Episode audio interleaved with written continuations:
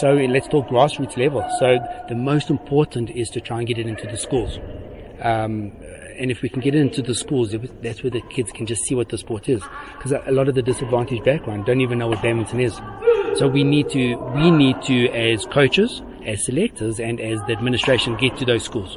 So we start um, by what we call a shuttle time course. Uh, course. Shuttle time course is for the teachers.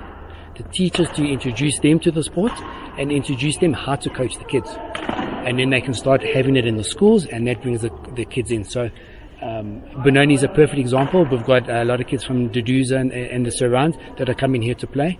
Um, at Wanderers as well, even though it's in the north, we've got um, some good uh, kids from there. Ocean View in Cape Town. So it's definitely a, a, a growing sport, um, and we just need to grow it quicker. Um, so if we can roll it out to the schools, that's where the, the key lies.